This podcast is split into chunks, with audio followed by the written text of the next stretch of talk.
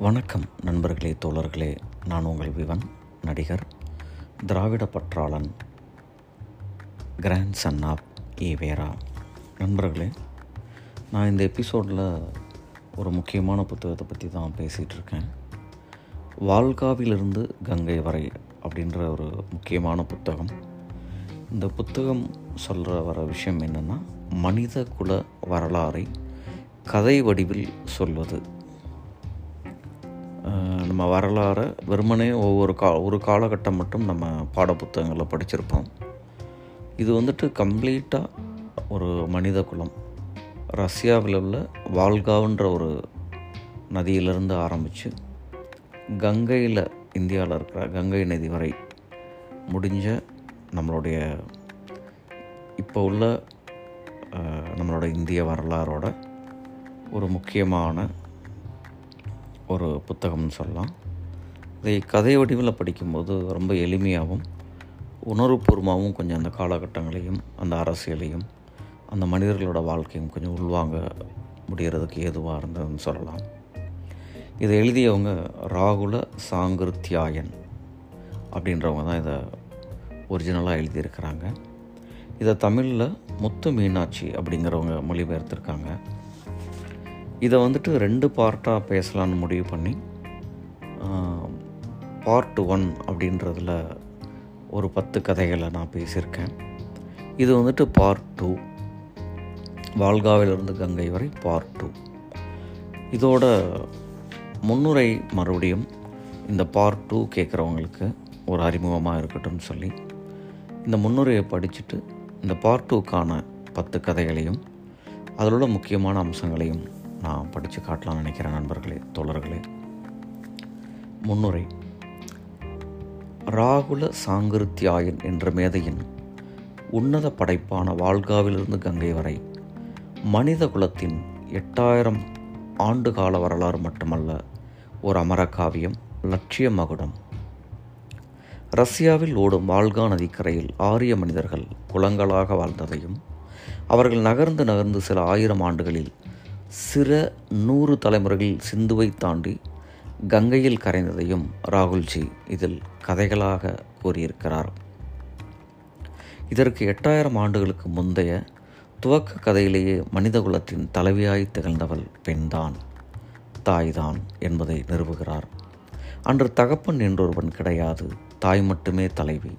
கோழியை சுற்றி வாழும் குஞ்சுகள் போல் மனிதகுலம் தாய்வழி சமூகத்தில் வாழ்ந்தது.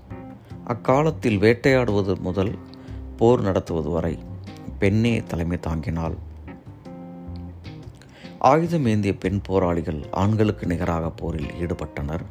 கிடைக்கும் உணவை அனைவருக்கும் பங்கிட்டு தருவதிலும் குல உறுப்பினர்களை பாதுகாப்பதிலும் தாயே தலைமையேற்றாள். நிசா திவா ஆகிய இரு கதைகளும் இதையே நிரூபிக்கின்றன. நூலின் முதல் நான்கு கதைகளும் வரலாற்றுக்கு முற்பட்டவை. ராகுல்ஜி இந்தோ ஈரானிய மொழிகளையும் ஐரோப்பிய மொழிகளையும் அவற்றின் குடும்பங்களையும் அவற்றின் மூலங்களையும் ஆழ்ந்து கற்றவர். மேலும் ஏங்கல்ஸின் குடும்பம் தனிச்சொத்து அரசு ஆகியவற்றின் தோற்றம் மார்கனின் காட்டுமராண்டி சமூகம் போன்ற நூல்களோடு மார்க்சியத்தையும் ஆழ்ந்து கற்றவர். இந்திய கம்யூனிஸ்ட் கட்சியிலும் அகில இந்திய விவசாய சங்கத்திலும் பணியாற்றியவர். அவருக்கு இருந்த வரலாற்று பொருள் முதல்வாத கண்ணோட்டமும் பன்மொழி ஆய்வறிவும் தான் இக்கதைகளை எழுத உதவியிருக்கிறது.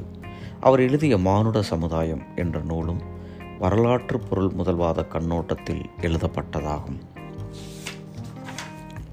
கைபர் கணவாய் வழியே ஆரியர் நுழைந்தபோது பெரும் யுத்தம் மூழ்கிறது. ஆனால் அவர்களது குதிரைப்படையும் கூறிய உலோக அம்புகளும் வெற்றி கொள்கின்றன. இதையே தேவாசுர யுத்தம் என்று கூறினார். இதில் இந்திய அசுரர்கள் முறியடிக்கப்பட்டனர். ஆரியர்கள் பெரும்பாலும் குதிரை மாமிசத்தையும் குறிப்பிட்ட நாட்களில் பசு மாமிசத்தையும் நெருப்பில் வாட்டி உண்டனர். கிமு ரெண்டாயிரத்தில் தேவாசுர யுத்தம் நடந்தது. இதை புருதானன் கதை விளக்குகிறது.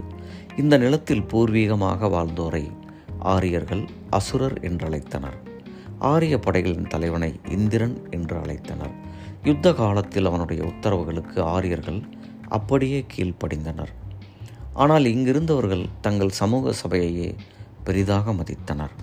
அவர்கள் இந்தியாவில் லிங்கத்தை வெளியிடுவதை கேலி செய்தனர். ஆண்குறி பெண் குறியில் சேர்ந்திருப்பதை போன்றது அந்த லிங்க வடிவம். ஆண் பெண் உறவிற்கு உதாரணமாக அந்த உறவின் மூலம்தான் தமது எதிர்கால சந்ததிகள் வளர்கின்றன என்றும் அவர்கள் கருதினர். அந்த நாடோடி கூட்டம் இங்கிருந்த நகரமைப்புகளைக் கண்டு பிரமித்தது.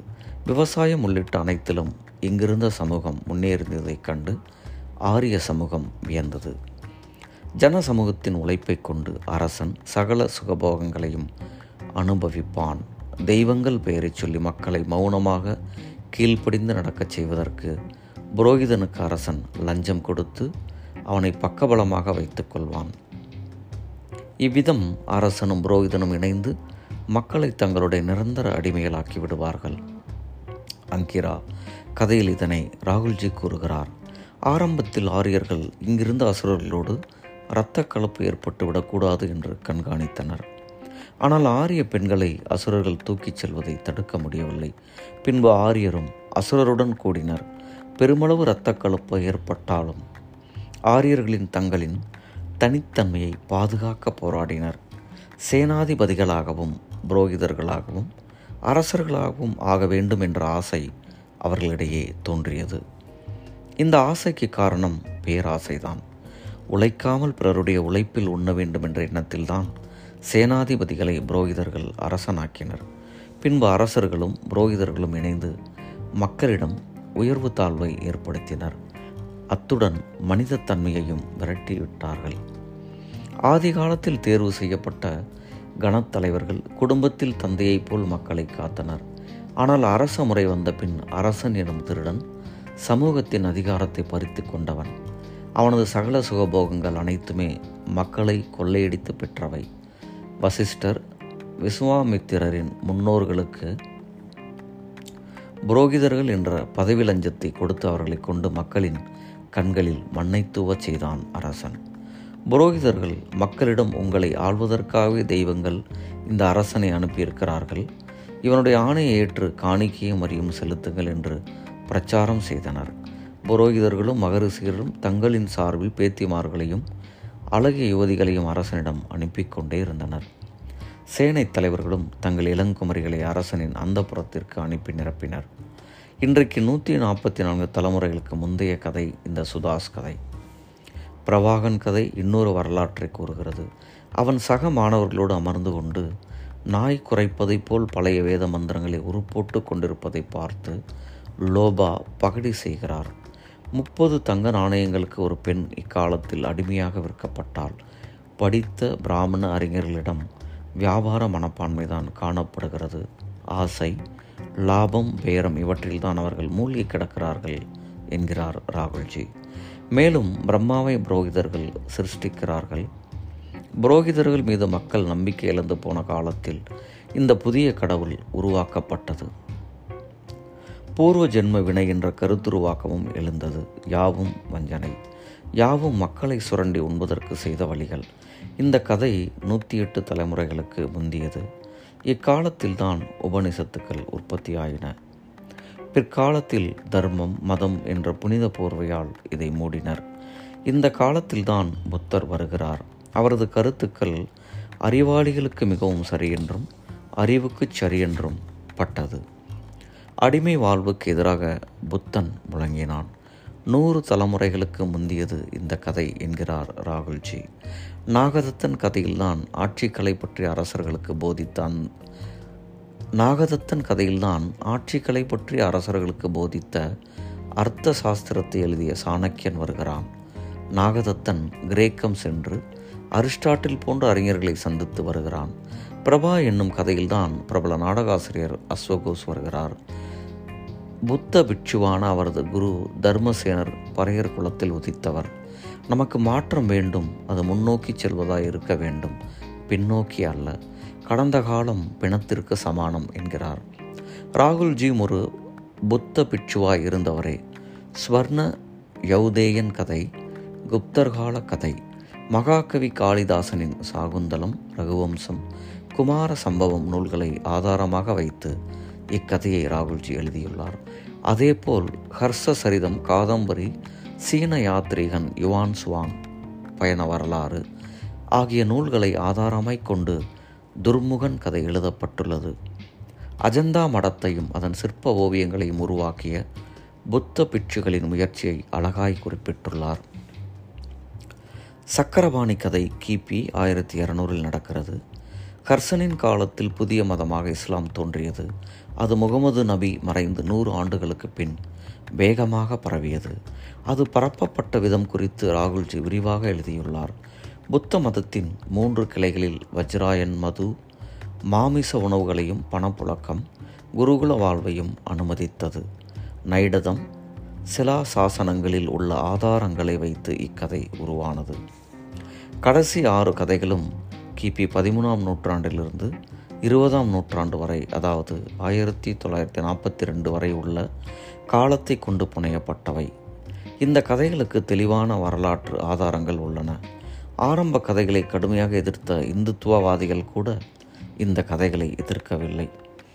இஸ்லாமிய படையெடுப்பு குறித்தும் அவர்களது ஆட்சி முறை மதமாற்றங்கள் ஆட்சிகளின் நன்மை தீமைகள் பற்றி இரண்டு கதைகள் பேசுகின்றன. அக்பரின் காலம் விரிவாக எழுதப்பட்டுள்ளது. இஸ்லாமியர்களைத் தொடர்ந்து பிரிட்டிஷாரின் வருகை மற்றும் அவர்களது கொள்கை மக்களை கிறிஸ்துவத்திற்கு மதமாற்றம் செய்தல் பிரிட்டிஷ் ஆட்சிக்கு எதிரான போராட்டம் பற்றியும் கதை குறிப்பிடுகிறது. சிப்பாய் கழகம் அதை துவக்கி வைத்த மங்கள் பாண்டே குறித்தும் சிறப்பாக கூறப்பட்டுள்ளது.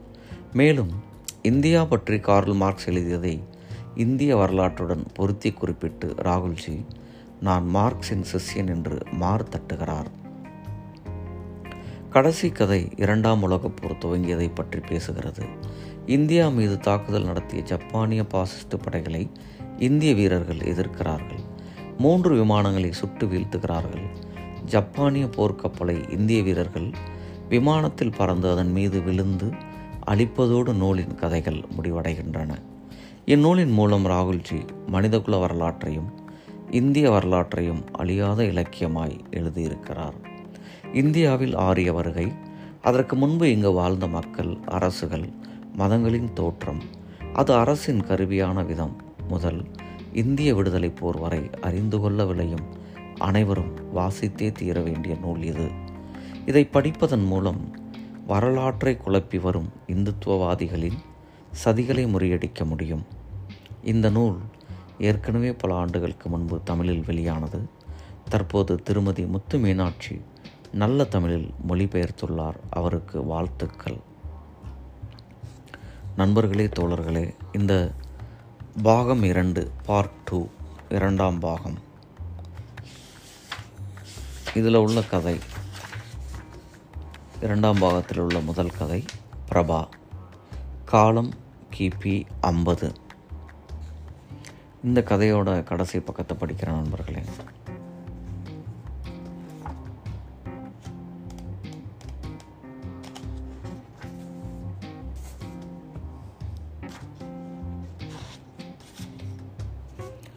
பாடலிபுரத்தின் அசோக்ரா மடத்திற்கு பிட்சு அஸ்வகோஸ் வந்து பத்தாண்டுகள் ஆகிவிட்டன.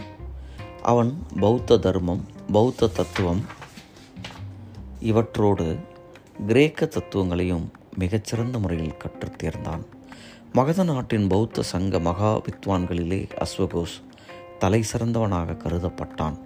அந்த சமயத்தில் மேற்கிலிருந்து வெற்றியுடன் கிழக்கே வந்து கொண்டிருந்த சக்கரவர்த்தி கணிஷ்கன் புத்த மதத்திற்கும் புத்த தத்துவத்திற்கும் தலையிடமாக தலைமையிடமாக விளங்கிய பாடலிபுரத்திற்கு வந்தான். சக்கரவர்த்தி கணிஷ்கனுக்கு பௌத்த மதத்தில் அதிகமான ஈடுபாடு உண்டு. தனது காந்தார நாட்டிலே பௌத்த மதத்தை பரப்புவதற்காக ஒரு சிறந்த அறிஞரை அனுப்ப வேண்டும் என்று சங்கத்தாரிடம் கேட்டுக்கொண்டபோது அவர்கள் அஸ்வகோஸை அனுப்பி வைத்தனர். கனிஷ்கரின் தலைநகரமான புருஷ்புர் பெசாவரை அடைந்ததும் அஸ்வகோஸ் சகர கிரேக்க துருக்கிய பாரசீக பாரத நாட்டு கலாச்சாரங்கள் யாவும் ஒன்றாக கலக்கும் ஒரு சங்கமஸ்தானத்திற்கு வந்திருப்பதை உணர்ந்தான். இப்போது வேறு பல கலைகளையும் நாகரிகங்களையும் கற்று வளர அவனுக்கு வசதி கிடைத்தது.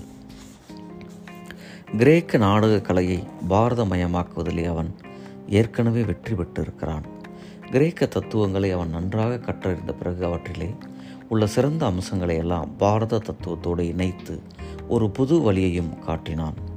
குறிப்பாக பௌத்த தத்துவாசிரியர்களுக்கு கிரேக்க தத்துவத்திலிருந்து எடுத்தாலும் வழியை திறந்து விட்டான் அவனை பின்பற்றி பாரத நாட்டின் சிந்தனையாளர்கள் பலரும் புது முறையை ஏற்றுக்கொள்ள வேண்டிய கட்டாயம் ஏற்பட்டது. அவர்களுக்குள்ளே வைசேசிக நியாய தத்துவாசிரியர்களும் இவ்வழியில் அதிகம் முன்னேறினார்கள். அணு சமநிலை பொருள் தன்மை உருவம் ஆகிய தத்துவ அம்சங்களை அவர்கள் கிரேக்க தத்துவத்திலிருந்து எடுத்தாண்டிருக்கிறார்கள். பிரபா அஸ்வகோசின் இதயத்தை விரிவுபடுத்தி விட்டு சென்றாள். ஆகவே பிட்சு அஸ்வகோசிற்கு தன்னை பற்றிய சிந்தனையே கிடையாது. பிரபாவின் நினைவிலே அவன் பல்வேறு காவியங்களையும் நாடகங்களையும் எழுதினான்.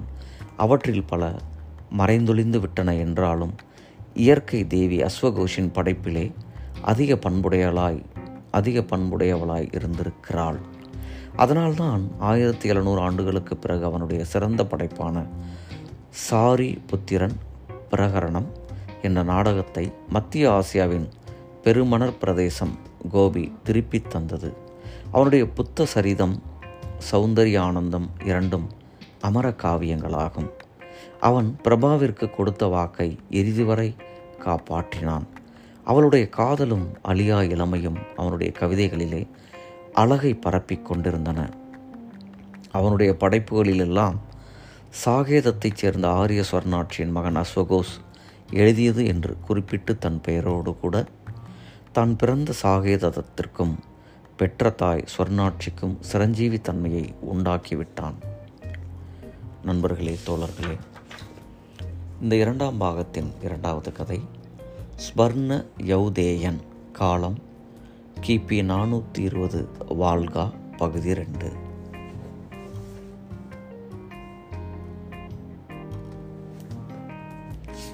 இந்த கதையோட ஒரு முக்கியமான இதை மட்டும் படிக்கிறேன் நண்பர்கள். ஒரு வரலாறை கதை வடிவில் சொல்லியிருக்கிறாங்க. அதை கதாபாத்திரங்கள் மூலமாக தான் அந்த காலகட்டத்தோட வரலாறை ரெண்டு நண்பர்கள் பேசிக்கொள்வது மாதிரியும் கணவன் மனைவி மாதிரியும் ஒரு குடும்பம் அவர்களுக்குள்ளே நடக்கிற அந்த கம்யூனிகேஷன் அந்த உரையாடல் மூலமாக தான் இந்த எல்லா வரலாறும் நம்மளுக்கு கடத்தப்படுது நண்பர்களே தோழர்களே.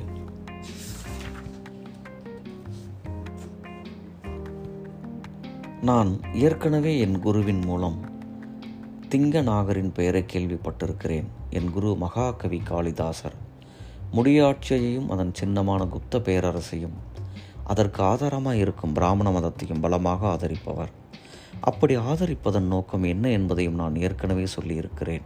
காளிதாசர் இந்த வேலைக்கு திங்கநாகர் ஒரு பெரும் தடை என்று கருதினார். இந்த திராவிடனின் முன் திருமால் மட்டுமில்லை முப்பத்து முக்கோடி தேவர்களின் சிம்மாசனமும் ஆட ஆரம்பித்துவிடும் என்று சொல்வார். மதத்தின் பெயரால் அரசர்களுடையவும் பிராமணர்களுடையவும் நலனுக்காக தாங்கள் என்னென்ன தந்திரங்களை கையாளுகிறோமோ அவற்றின் ஆழத்தில் புதைந்து கிடக்கும் சுயநல ரகசியம் இந்த நாத்திகனின் பார்வையிலிருந்து தப்ப முடிவதில்லை என்று வருத்தப்படுவார். துன்பம் என்னவென்றால் வயதான வசுபந்து குருவாக அமைந்திருக்கிறார். காளிதாசர் வசுபந்துவை தர்ம விரோதி என்று கூறுவார். பிட்சு சிரேஷ்டர் வசுவந்து இரண்டாவது சந்திரகுப்த விக்ரமாதித்யனின் காலத்தில் தலைநகரான அயோத்தியாவில் தர்பாரிகளைப் போல் அல்லாமல் மரியாதைக்குரிய சுதந்திரமுள்ள குருவாக நீண்ட நாட்கள் இருந்திருக்கிறார். ஆயினும் குப்தர்களின் கீழான சுபாவத்தையும் சுயநல நடவடிக்கைகளையும் கண்டு வெறுப்புற்று தான் பிறந்த இடமான புருஷ்புர பெஷாவரத்திற்கு புருஷ்புரத்திற்கு திரும்பிவிட்டாராம். திங்கனாகர் இரும்பு வாளையோ வில் அம்பையோ எடுத்து பயிற்சி பெற விரும்பவில்லை. அதைவிட கூர்மையான அறிவு என்னும் ஆயுதத்தையும் தர்க்க சாத்திரத்தையும் கற்றுத் தேர்ந்த மகா சக்திமானாகிவிட்டார். அவரோடு அரை மணி நேரம் பேசிக் கொண்டிருந்தாலும் போதும். பிராமணர்களின் சூழ்ச்சியில் யாவற்றையும் சல்லடையில் சலிப்பது போன்று சலித்து இழுத்து விடலாம். சல்லடையில் சலிப்பது போன்று சலித்து எடுத்து விடலாம். நான் அசிந்திய மடத்திலே ஆறு மாத காலம் தங்கினேன். நாள்தோறும் நான்கு புறமும் அறிவொளியை பரப்பும் உபதேசங்களை திங்க நாகரிடமிருந்து கேட்பேன். திங்க நாகரை போன்ற ஒரு மகான் குரு எனக்கு கிடைத்தார் என்பதை எண்ணி நான் பெருமைப்படுகிறேன். அவருடைய அறிவு எந்த பந்தங்களுக்கும் உட்படாதது. ஈடு இணையற்ற கம்பீரமான போக்கு உடையது. அவருடைய சொற்கள் ஒளிரும் தீக்கங்குகள் என்னைப் போலவே உலகத்தின் ஏமாற்றத்தையும் சூழ்ச்சிகளையும் கண்டு அவர் வெறுப்படைந்தார். ஒரு நாள் அவர் சுவர்ணா மக்களின் வளத்தை கொண்டுதான் நாம் ஏதாவது செய்ய முடியும். ஆனால் மக்கள் ஏமாற்றத்தில் ஆழ்ந்து கிடக்கிறார்கள். புத்த பெருமான் சாதி நிற பேதங்களை ஒழித்துவிட பெரும் முயற்சி செய்தார். அதில் ஓரளவு வெற்றியும் பெற்றார். வெளிநாட்டிலிருந்து வந்த கிரேக்கர்கள் சகர்கள் கூர் ஜரர்கள் அபீர்கள் இவற்றையெல்லாம் மிலேச்சர்கள் என்று சொல்லி பிராமணர்கள் வெறுத்து ஒதுக்கினார்கள். ஆனால் புத்த சங்கம் அவர்களை மனிதத்தன்மையோடு சம உரிமை கொடுத்து வரவேற்றது. கொஞ்ச நாளிலே பாரத தேசத்திலே இந்த வேற்றுமை உணர்ச்சி அற்றுப்போய்விடும் என்று தோன்றியது. ஆனால் துரதிர்ஷ்டவசமாய் பிராமணர்களுக்கு இந்த குப்த பேரரசு கிடைத்திருக்கிறது. முதலில் குப்தர்கள் இங்கு வந்த பொழுது அவர்களையும் மிளைச்சர்கள் என்று கூறி பிராமணர்கள் ஒதுக்கி தள்ளினார்கள். ஆனால் இந்த காளிதாசன் அவர்களின் புகழை பெருக்குவதற்காக ரகுவம்சத்தையும் குமார சம்பவத்தையும் எழுதி வைத்தான். குப்தர்கள் தங்கள் வம்சத்தின் ஆட்சி நிரந்தரமாக இந்த நாட்டிலே நினைத்துவிட செய்ய வேண்டும் என்று பைத்தியம் கொண்டலைகிறார்கள் பிராமணர்களும் அவர்களுக்கு நம்பிக்கை ஊட்டுகிறார்கள். நமது பிச்சு சிரேஷ்டர் வசுபந்து இம்மாதிரி நம்பிக்கைகளை ஊட்டமாட்டார். அவர் லிச்சவியின் மக்களாட்சியின் அடித்தளத்தில் எழுப்பப்பட்ட பிட்சு சங்கத்தின் உண்மையான உறுப்பினர்.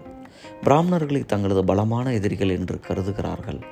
எல்லா நாட்டிலும் உள்ள பௌத்தர்கள் பசு இறைச்சி சாப்பிடுகிறார்கள் என்ற காரணத்திற்காகவே பசு இறைச்சி தடை செய்யப்பட்டதென்றும் பசுவையும் பிராமணர்களையும் காப்பாற்றுவது தர்மம் என்றும் பிராமணர்கள் பிரச்சாரம் செய்ய தொடங்கியிருக்கிறார்கள்.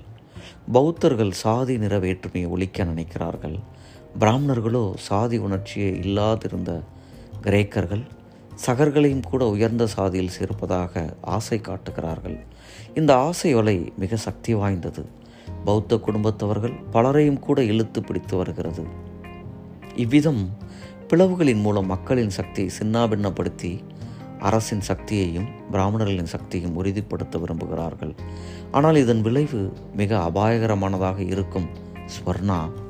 ஏனென்றால் அடிமைகளின் பலத்தை கொண்டு ஒரு நாடு சக்தியுடையதாக இருக்க முடியாது என்று கூறினார். நான் யவுதேயரின் ஆத்ம தியாகத்தை பற்றி கூறியபோது அவர் மனம் மிக இலகிவிட்டது. மறுபடியும் யவுதேயர்களின் மக்களாட்சியை ஏற்படுத்த வேண்டும் என்ற எனது ஆசையை நான் வெளியிட்டதும் என்னுடைய நல்லெண்ணமும் ஆசிர்வாதமும் உனக்கு எப்பொழுதும் உண்டு. தனக்கு ஏற்படும் தடைகளைக் கண்டு ஒரு ஆண்மகன் பயப்படக்கூடாது என்று கூறினார். அவருடைய ஆசிர்வாதத்தை ஏற்றுக்கொண்டு யவுதேயர்களின் பூமியை நோக்கி செல்கிறேன். மாண்டு கிடக்கும் அந்த பூமிக்கு புத்துயிர் அளிப்பேனோ? அல்லது மணலிலே பட்ட கால் சுவடு போல் மறைந்துளிவேனா நான் அறியேன். நண்பர்களே தோழர்களே இந்த இரண்டாம் பாகத்தின் மூன்றாவது கதை துர்முகன் காலம் கிபி அறுநூற்றி முப்பது.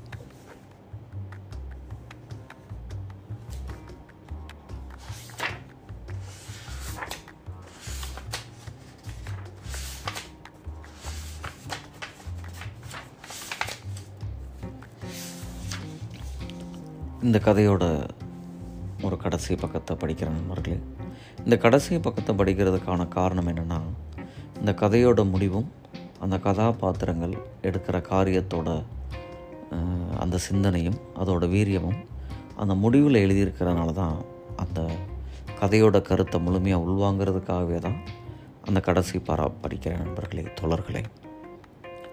இந்த கதையோட கடைசி பாரம் படிக்கிறேன். பிராமணர்களின் மதத்தை நான் மனப்பூர்வமாக வெறுக்கிறேன். உண்மையில் காமரூப அரசன் போன்ற எத்தனையோ நல்ல மனம் படைத்த மனிதர்களை பயந்தாங்கொல்லியாக ஆக்கி வைத்திருப்பது இந்த பிராமண மதம்தான். இந்த புவியிலிருந்து அந்த மதம் மறைந்த அன்றே இந்த புவியை பிடித்த களங்கமும் மறைந்துவிடும். வெளிநாடுகளிலிருந்து நாளந்தாவிற்கு வந்த பிட்சுகளின் மூலம் அவர்கள் நாட்டிலே இந்த பிராமணர்களைப் போல சக்தி வாய்ந்த மதத்தலைமை வைக்கும் சாதி இல்லை என்று கேள்விப்பட்டிருக்கிறேன். இதை கேள்விப்பட்டதும் அந்த நாட்டிலே ஒரு கையில் தடியையும் மற்றொரு கையில் எச்சிர் பாத்திரத்தையும் தூக்கி கொண்டு அலையும் சண்டாளர்கள் இல்லை என்பதை சண்டாளர்கள் இல்லை என்பதற்கு காரணத்தையும் தெரிந்து கொண்டேன். பிராமணர்கள் நமது நாட்டிலே ஒன்றோடொன்று ஒட்ட முடியாதபடி பல சிறிய சிறிய சாதிகளை பிரித்து வைத்து விட்டார்கள். இவர்களுடைய மதமும் அறிவும் ராகு கேதுக்களின் நிழலை போன்றவையே. நாளந்தாவில் பல நாடுகளை பற்றியும் புதிய புதிய செய்திகள் அதிகம் கிடைக்கும். ஆகவே ஒன்றிரண்டு ஆண்டுகள் சுற்றுப்பிரயாணத்திற்கு பிறகு சில காலம் நாளந்தாவிற்கு சென்று தங்குவது உண்டு. ஒருமுறை ஒரு பாரசீக பிட்சு அவர்கள் நாட்டிலே மஜ்தக் என்ற பெயருடைய ஒரு வித்வான் சில நாட்களுக்கு முன் வந்திருந்ததாகவும் அவர் ஒரு வித சங்க கொள்கையை பிரச்சாரம் செய்து வருவதாகவும் கூறினார். புத்த பிரானும் பிட்சுகளுக்கும் பிட்சுகனிக்கும் பிட்சு சுனிகளுக்கும் சங்கத்தை ஏற்படுத்தி சொத்துக்களை பொறுத்தவரையில் சங்க கொள்கையையே பரப்பினார். அந்த சங்க கொள்கை இன்று ஏட்டளவிலே இருக்கிறது. இன்று பெரிய பெரிய தனி சொத்துக்களுடைய பௌத்த பிட்சுகள் இருக்கிறார்கள். அறிஞர் மஜ்தக் பிரம்மச்சரியத்தையும் பிட்சுவாதத்தையும் ஏற்றுக்கொள்ளவில்லை. அவர் மனிதர்கள் இயற்கை வாழ்வு காதல் வாழ்வு வாழ்ந்து குழந்தை குட்டிகளை பெற்று வளர்க்க வேண்டும் என்றே கூறினார். தீமைகளுக்கெல்லாம் ஆணிவேர் நான் என்னுடையது என்பதுதான் என்று அவர் உபதேசித்தார். சொத்துக்கள் தனித்தனியாக இருக்கக்கூடாதென்றும் எல்லாரும் ஒன்று சேர்ந்து சம்பாதித்து ஒன்றாக சேர்ந்து சாப்பிட வேண்டும் என்றும் கூறினார்.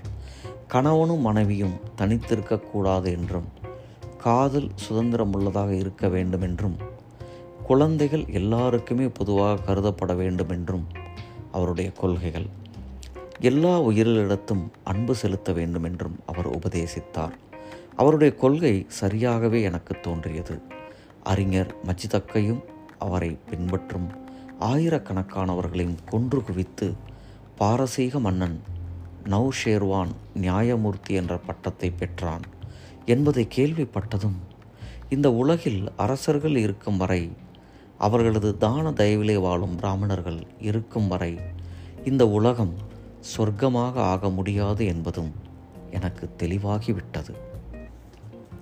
நண்பர்களே தோழர்களே நான்காவது கதை. சக்கரபாணி. காலம் கிபி ஆயிரத்தி இரநூறு.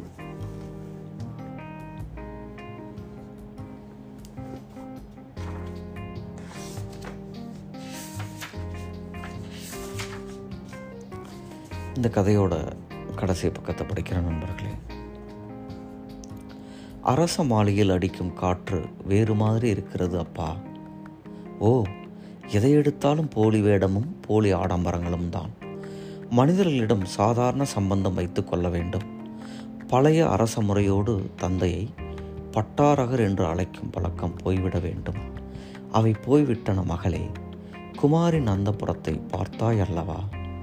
கண்ணிலே பொங்கி வரும் கண்ணீரை துடைத்து கொண்டு பாமா அப்பா நீங்கள் எங்களை மறுபடியும் மனிதர்களாக்கி விட்டீர்கள் என்றாள். இல்லை மகளே குமார் ஹரிச்சந்திரன் இல்லாமல் வேறொருவராக இருந்தால் நான் கேவலம். தண்ணீரை தூய்மை செய்யும் பிராமணனாய்த்தான் இருந்திருப்பேன். இவையெல்லாம் குமார் ஹரிச்சந்திரனுடைய. அப்பா எல்லாரும் குமாரரின் பாதி திறந்த கண்களை பார்த்தார்கள். பாமா அவரிடம் ஓடிச் சென்று என்னுடைய சந்திரா ராகுவின் வாயிலிருந்து மீண்டு வந்த சந்திரா.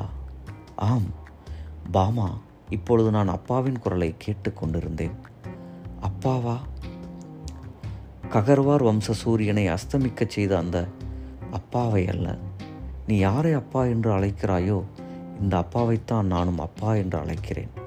சக்கரபாணி விளக்கின் ஒளியில் மஞ்சளாக தெரிந்த குமாரின் முகத்தை பார்த்தவாறே நெற்றியை கையால் தடவியபடி குமார் இப்பொழுது உடல்நிலை எப்படி இருக்கிறது? என்று கேட்டார். உடம்பு நலமாகவே இருக்கிறது. போர்க்களத்திலிருந்து காயம்பட்டு வந்ததாகவே தோன்றவில்லை. காயம் மிக அபாயகரமானதாகத்தான் இருந்தது குமார். இருக்கலாம். ஆனால் எங்கள் அமிர்தமளிக்கும் தந்தையும் கூடவே இருந்தாரே. மெதுவாக பேசு குமார். அப்பா சக்கரபாணியின் வாயிலிருந்து வரும் ஒவ்வொரு சொல்லும் ஹரிச்சந்திரனுக்கு பிரம்ம வாக்கியம் ஆனால் அந்த மாதிரி ஹரிச்சந்திரன் சக்கரபாணிக்கு ஒரு செயலுக்கும் பயன்பட மாட்டான். அப்பா இது ஹரிச்சந்திரனின் அக்கறை சம்பந்தப்பட்ட விஷயம். அறிவு சம்பந்தப்பட்ட விஷயத்தில் பிரம்மாவின் வாக்கியத்தை கூட ஹரிச்சந்திரன் உரைக்கல்லில் உரசி பார்க்காமல் ஏற்றுக்கொள்ள மாட்டான். குமார் உன்னை பெற்றதால் ககர்வார் வம்சம் மட்டுமல்ல. இந்து சமுதாயமே பெருமை அடைகிறது? அப்பா சக்கரபாணியை பெற்றதால் கொஞ்சம் தண்ணீர். பாமா உடனே தண்ணீரை கொண்டு வந்து கொடுத்தாள். படகு புறப்பட்டு விட்டதை பார்த்த அப்பா நம் காசிக்கு போய் கொண்டிருக்கிறோம் குமார். ரெண்டாவது தலைநகரத்திற்கு சேனாபதி மாதவன் சேனைகளுக்கு உத்தரவுகள் கொடுத்து விட்டான். அவை இங்கேயே துருக்கியர்களை தடுத்து நிறுத்தும். நம் காசிக்கு போய் ககர்வார் வம்சத்தின் ராஜலக்ஷ்மியை காப்பாற்றுவதற்காக சேனை தயார் செய்வோம் என்றார். இல்லை அப்பா நீங்கள் முன்பெல்லாம் சொல்வது போல் இந்து ராஜ்யலக்ஷ்மியை காப்பாற்றுவதற்காக சேனைகளை தயாரிப்போம். இப்பொழுது மீட்கப்பட வேண்டியது இந்து ராஜ்யலக்ஷ்மி தான். அதற்காக எல்லா இந்துக்களின் தோல் பலத்தையும் பயன்படுத்த வேண்டும். ஆம் பறையன் பிராமணன் என்ற வேற்றுமையையும் ஒழித்து ஆம் என்னுடைய துரோண குருவே நண்பர்களே தோழர்களே அடுத்த கதையின் தலைப்பு பாபா நூர்தீன் காலம் கிபி ஆயிரத்தி முந்நூறு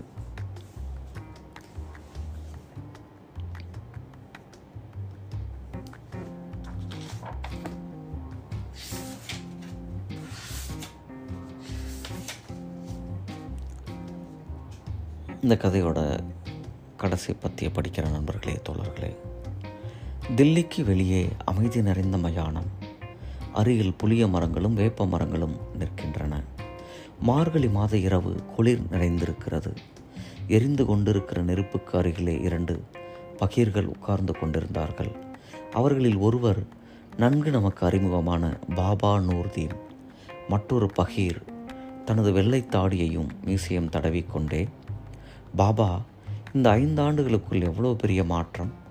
பசுமை நிறைந்த நிலங்களிலே பாலாறு ஓடத் தொடங்கிவிட்டது. சரியாகச் சொன்னீர்கள் பாபா ஞானதீன். இப்பொழுது விவசாயிகளின் முகங்கள் செழிப்பாக தெரிகின்றன. நிலங்கள் செழிக்கும் போது விவசாயிகளின் முகங்களும் செழிப்படையத்தானே செய்யும் பாபா. நிர்வாகிகளும் கிராமத் தலைவர்களும் போய்விட்டார்கள். இந்த வியாபாரிகளும் லேவாதேவிக்காரர்களும் ஒளிந்து விட்டார்கள். மகிழ்ச்சி சங்கு எங்கும் ஒழிக்கும் அதிகமாக கொள்ளையடிக்கிறார்கள். அந்த கொள்ளையிலிருந்து தான் பெரிய பெரிய கோவில்களும் சத்திரங்களும் மடங்களும் நடைபெறுகின்றன. பணக்காரர்கள் இல்லாவிட்டால் தான தர்மங்களும் நடைபெறாது என்று சொல்கிறார்கள். உண்மையில் பணக்காரர்கள் இருக்கும் வரை அதர்மத்தின் கரை பெருகிக்கொண்டே போகும். ஞானி பீர் பைகம்பர் மகரிஷி முனிவர்கள் இவர்களை விட சிறந்த தர்மவான்கள் யார் இருக்க முடியும்? இவர்களில் யாரும் பணக்காரர்கள் இல்லையே. ஒரு துண்டு உடுத்தி மறுநாள் உணவுக்கின்றிதானே வாழ்கிறார்கள்? ஏழைகளின் வருமானத்தை சுரண்டி வாழும் பணக்காரர்களும் அரசர்களும் இருக்கும் வரை மனிதர்களிடையே சகோதரத்துவம் ஏற்பட முடியாது. மனிதனுக்கும் மனிதனுக்கும் இடையில் வேற்றுமை உண்டாக்குவது இந்த ஒன்று சேரும் பணம்தான். ஆனால் தொழிலாளர்களை சுரண்டாவிட்டால் அவர்களுடைய ஆடம்பரமும் சுகவாழ்வும் எவ்வாறு நடைபெறும்? இந்த விஷப்பற்களுக்கெல்லாம் இந்த விஷப்பற்களெல்லாம் பிடுங்கப்பட்டு பூமியிலே அன்பின் அரசாங்கம் ஏற்படும். அந்த நாளை பற்றி நம்பிக்கை வைப்போம் நண்பா. அடுத்த கதையோட தலைப்பு சுரையா. காலம் கிபி ஆயிரத்தி அறநூறு.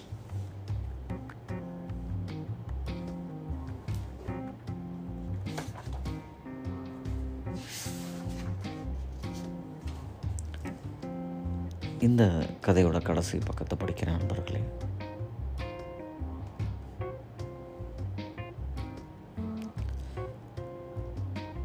சோறு தண்ணீரில் வேற்றுமை காட்டாத உலகம் இது. சோறு தண்ணீரில் வேற்றுமை காட்டாத உலகம் இது.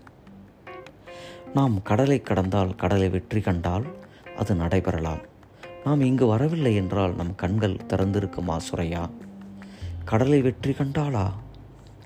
வெனிஸ் கடலை வெற்றி கண்ட நகரம் சுரையா. வெனிஸின் இந்த தெருக்கள் இந்த உயர்ந்த மாளிகையின் யாவும் கடல் வெற்றியின் பலன் இன்று கடல் வெற்றியிலே வெனிஸ் நகரம் தனித்து நிற்கவில்லை. அதனோடு போட்டியிடும் பல நாடுகள் இருக்கின்றன. ஆனால் இனி கடலை வெல்லுபவர்கள்தான் இந்த உலகத்தை ஆள்வார்கள் என்று எனக்கு தெளிவாக தெரிகிறது. இதை பற்றி என் மனதிலே சிந்தனை துரித்ததற்காக பெருமைப்படுகிறேன். நீ ஏதேதோ புத்தகங்களை இரவெல்லாம் படித்து கொண்டிருக்கிறாயே. இங்கு புத்தகங்கள் எவ்வளவு எளிதாக கிடைக்கின்றன? நம் நாட்டிலும் கண்ணாடி இருக்கிறது காகிதம் இருக்கிறது இரும்பு தொழிலை நிபுணர்கள் இருக்கிறார்கள். ஆயினும் இதுவரை புத்தகம் அச்சிட நமக்கு தெரியாது. அச்சு இயந்திரங்கள் நம் நாட்டிலும் ஏற்பட்டு விட்டால் அறிவு எவ்வளவு எளிதாக தொடங்கிவிடும்? நான் படித்து கொண்டிருக்கும் இந்த புத்தகங்களும் மாலுமிகளோடு ஏற்பட்டுள்ள பழக்கமும் கடலை வெல்பவர்கள்தான் இந்த உலகத்தையும் வெல்லப் போகிறார்கள் என்பதை உறுதிப்படுத்திவிட்டன. இந்த பரங்கையர்கள் குளிப்பது துவைப்பது இவற்றில் அலட்சியமாய் இருப்பதை கருதி நம் நாட்டினர் அவர்களை அழுக்கு பிடித்த காட்டுமிராண்டிகள் என்று கூறுகின்றனர். ஆனால் இவர்களுடைய அறிவு தாகத்தையும் ஆர்வத்தையும் கண்டு இவர்களை பாராட்டாமல் இருக்க முடியாது. இவர்கள் பூகோளத்தை பற்றி கதை கட்டவில்லை. உலகம் முழுவதையும் சுற்றி பார்த்து அதை பற்றிய அறிவை வளர்த்து கொள்கிறார்கள். இவர்கள் தயாரித்த தேச வரைபடத்தை உனக்கு காட்டினேன் அல்லவா? சுரையா கடல் எனக்கு மிகவும் பிடித்திருக்கிறது கமல்.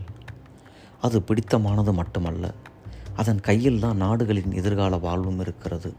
இந்த மரக்கட்டைகளால் செய்யப்பட்ட கப்பல்களிலே இணைக்கப்பட்டிருக்கும் பீரங்கியை பார்த்தாய் அல்லவா? இவை நடமாடும் கோட்டைகள் மங்கோலியர்களுக்கு அவர்களுடைய குதிரைகளும் வெடிமருந்துகளும் தான் வெற்றியை அளித்தன. இப்பொழுது யாரிடம் இந்த போர்க்கப்பல்கள் இருக்கின்றனவோ அவர்களே வெற்றி பெறவும் முடியும். ஆகவே நானும் இந்த வித்தையை கற்றுக்கொள்ள நிச்சயித்திருக்கிறேன்.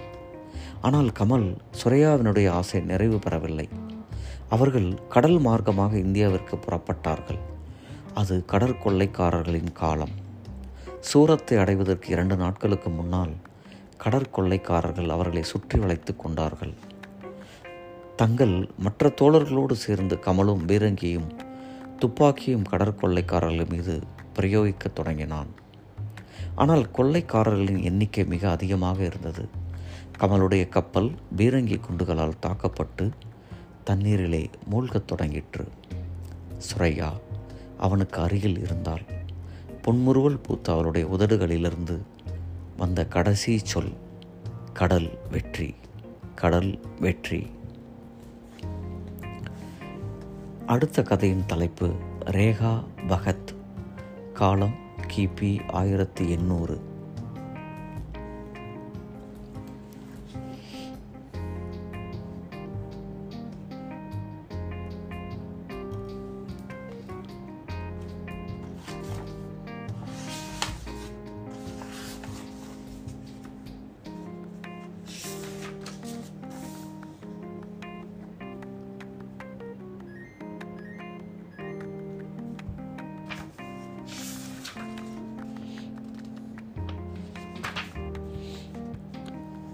இந்த கடைசி பக்கத்தோட பாராவை படிக்க ஆரம்பிக்கிற நண்பர்களே.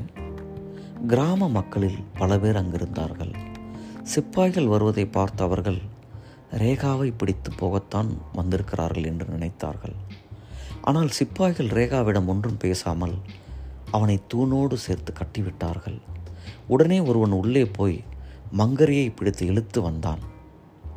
கையாளாகாத ரேகா தன் ரத்தம் தெரிக்கும் கண்களால் பார்த்து கொண்டிருக்க அழுது ஓலமிடும் மங்கரியின் மார்பகத்தை அழுத்தி பிடித்து தமிழர்களே சில துளி பாலை கறந்து கொண்டு அவளையும் ரேகாவையும் அப்படியே விட்டு விட்டு போய்விட்டார்கள்.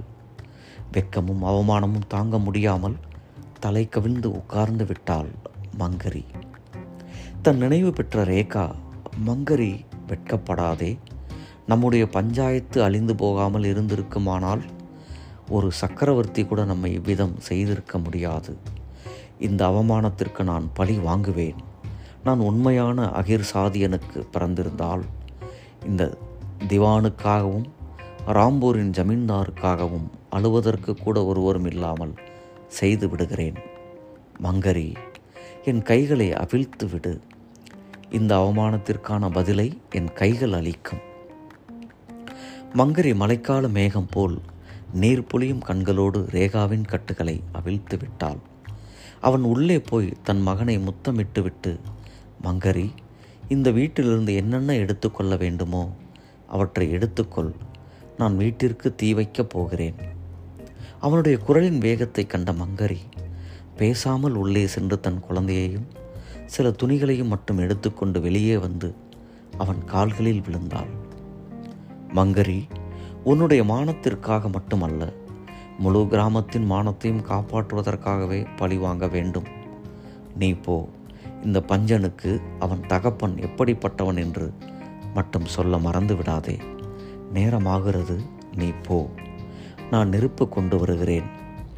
அவள் கிராமத்தை விட்டு கொஞ்ச தூரம் போவதற்குள்ளேயே தன் மனத்தீயைப் போலவே தனது வீடும் பற்றி எறிவதை பார்த்தாள். கிராமத்தின் எல்லையில் உள்ள ரேகாவின் வீடு பற்றி எறிவதை பார்த்த கிராமவாசிகள் அதை நோக்கி ஓடினார்கள். ரேகா ஒரு பெரிய வாளை கையில் ஏந்தி கொண்டு ஜமீன்தாரின் கச்சேரியை நோக்கி ஓடினான். காலனை கண்ட சேவகர்கள் அலறி ஓடிவிட்டார்கள்.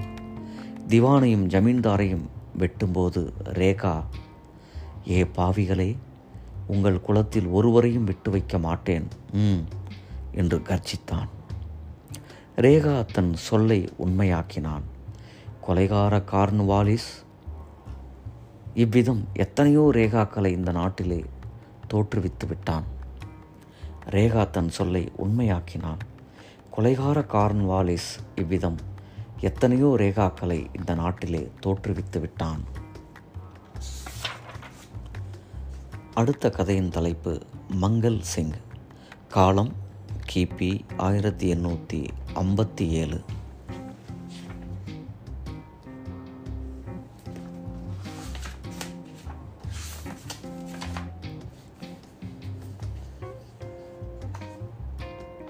இந்த கதையோட கடைசி பாகத்தை படிக்கிற நண்பர்களே.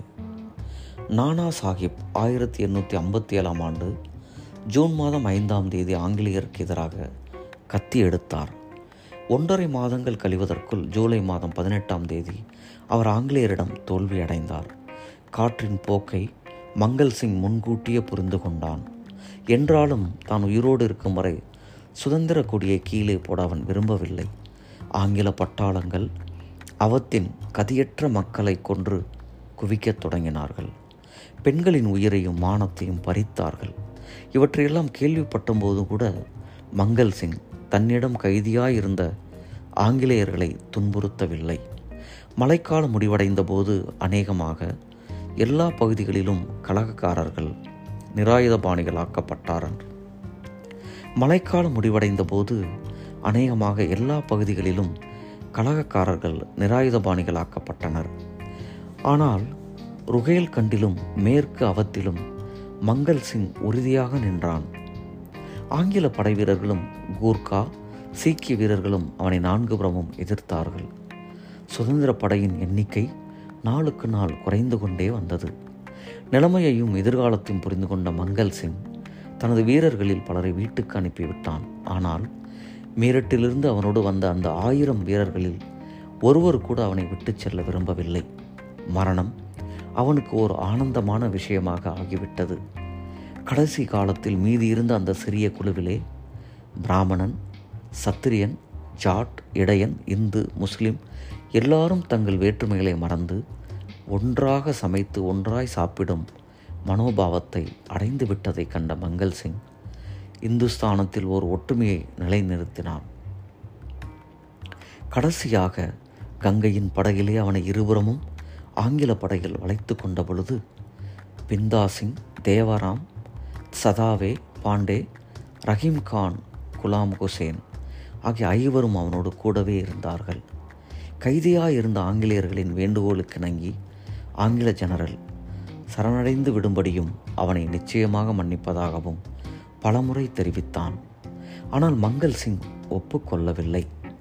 கடைசி முறையாக ஜெனரல் நேரில் சத்தம் போட்டு சொல்லிய பொழுதும் அதற்கு பதிலாக மங்கள் சிங்கிடமிருந்து வந்தது துப்பாக்கி குண்டுதான். ஆறு சடலங்கள் இருந்த அந்த படகை ஆங்கிலேயர்கள் கைப்பற்றிய பொழுது எல்லா ஆங்கிலேயர்களும் இந்தியாவின் இணையற்ற வீரத்திற்கு தலை குனிந்து வணக்கம் செலுத்தினார்கள். இந்த இரண்டாம் பாகத்தின் அடுத்த கதை நண்பர்களே சப்தர் காலம் கிபி ஆயிரத்தி தொள்ளாயிரத்தி இருபத்தி ரெண்டு.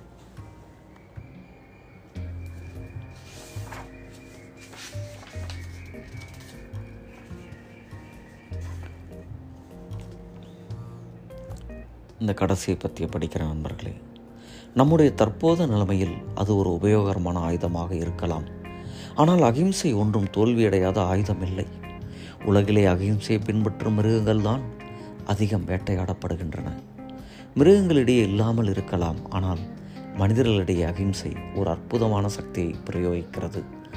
அரசியல் உலகிலே அதற்கு ஒரு உதாரணம் கூட இல்லை. அரசியல் உலகிலே அதற்கு ஒரு உதாரணம் கூட இல்லை. புதிதாக உருவாக்கப்பட்ட ஆயுதத்திற்கு பழைய உதாரணங்கள் இருக்க முடியாது. இது ஒன்றும் புதிய ஆயுதம் இல்லை சங்கர் சொன்னார் புத்தர் போன்ற எத்தனையோ மதத் தலைவர்கள் இதை பிரச்சாரம் செய்திருக்கிறார்கள். ஆனால் அரசியல் மேடையில் அல்ல. அரசியல் வாழ்விலே இப்பொழுது அது கொஞ்சம் உபயோகமாக இருப்பதற்கு காரணம் மனித சமுதாயத்தின் மனோநிலை உயர்ந்து விட்டது என்பதுதான். நிராயுத பாணிகள் மீது துப்பாக்கி குண்டுகளை பிரயோகிக்கும் செய்திகளை பத்திரிகையில் படிக்கும் மக்கள் அதை மிகவும் வெறுக்கிறார்கள். ஜாலியன் வாலாவிலே துப்பாக்கி பிரயோகம் செய்ததன் விளைவாக ஏற்பட்ட உலகின் கருத்தை ஆங்கிலேயர்கள் உணர்ந்திருக்கிறார்கள். அப்படியானால் நம்முடைய இந்த அகிம்சையும் ஒத்துழைமையா ஒத்துழையாமை இயக்கமும் விடுதலையை பெறுவதற்கு போதுமானதில்லை என்று நீங்கள் நினைக்கிறீர்களா? முதலில் சுயராஜ்யம் என்றால் என்ன என்பதை நீங்கள் தெளிவுபடுத்துங்கள். நீங்களும் சுயராஜ்ய போரில் ஈடுபட்டு சிறைக்கு வந்தவர்கள் தானே உங்களுக்கு தெரியாதா அந்த சுயராஜ்யம் என்னவென்று? என்னுடைய கருத்துப்படி சுயராஜ்யம் என்பது உழைத்து சம்பாதிப்பவர்களின் அரசு. ஆம் உழைப்பாளிகளுக்கு மட்டும் சொந்தமான அரசு.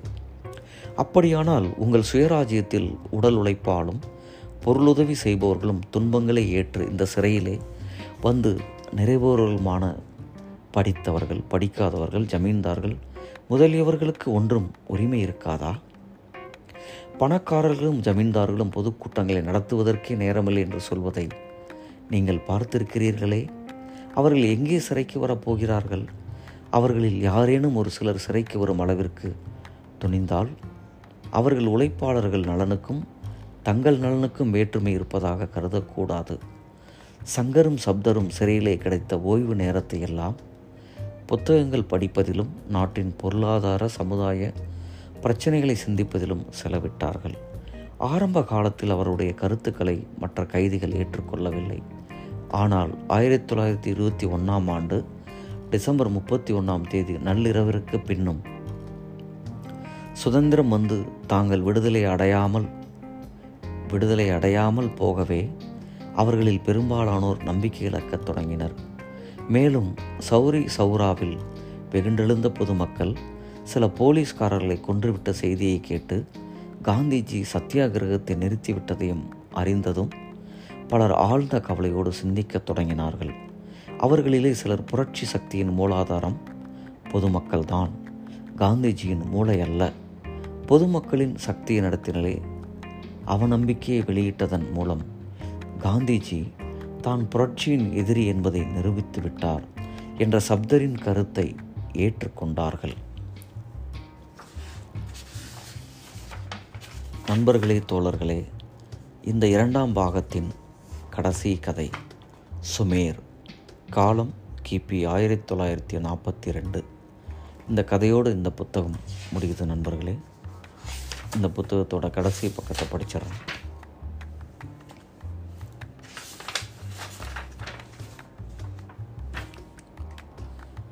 சுமேர் தனது திறமையை காட்டுவதற்கு கிடைத்த முதலாவது வாய்ப்பு இதுதான். ஆயினும் தனது வெற்றியிலே அவனுக்கு மிகுந்த மகிழ்ச்சி உண்டாயிற்று. அவன் திரும்பும்போது செராப்பிடம் சொன்னான் தோழா அவர்களுக்கு சரியான பரிசு கிடைத்து விட்டது நாம் நமது பங்கை செய்து விட்டோம் இதில் ஒவ்வொன்றும் மும்மூன்று பாசிஸ்டுகளை முடித்து விட்டால் எவ்வளவு நன்றாக இருக்கும்?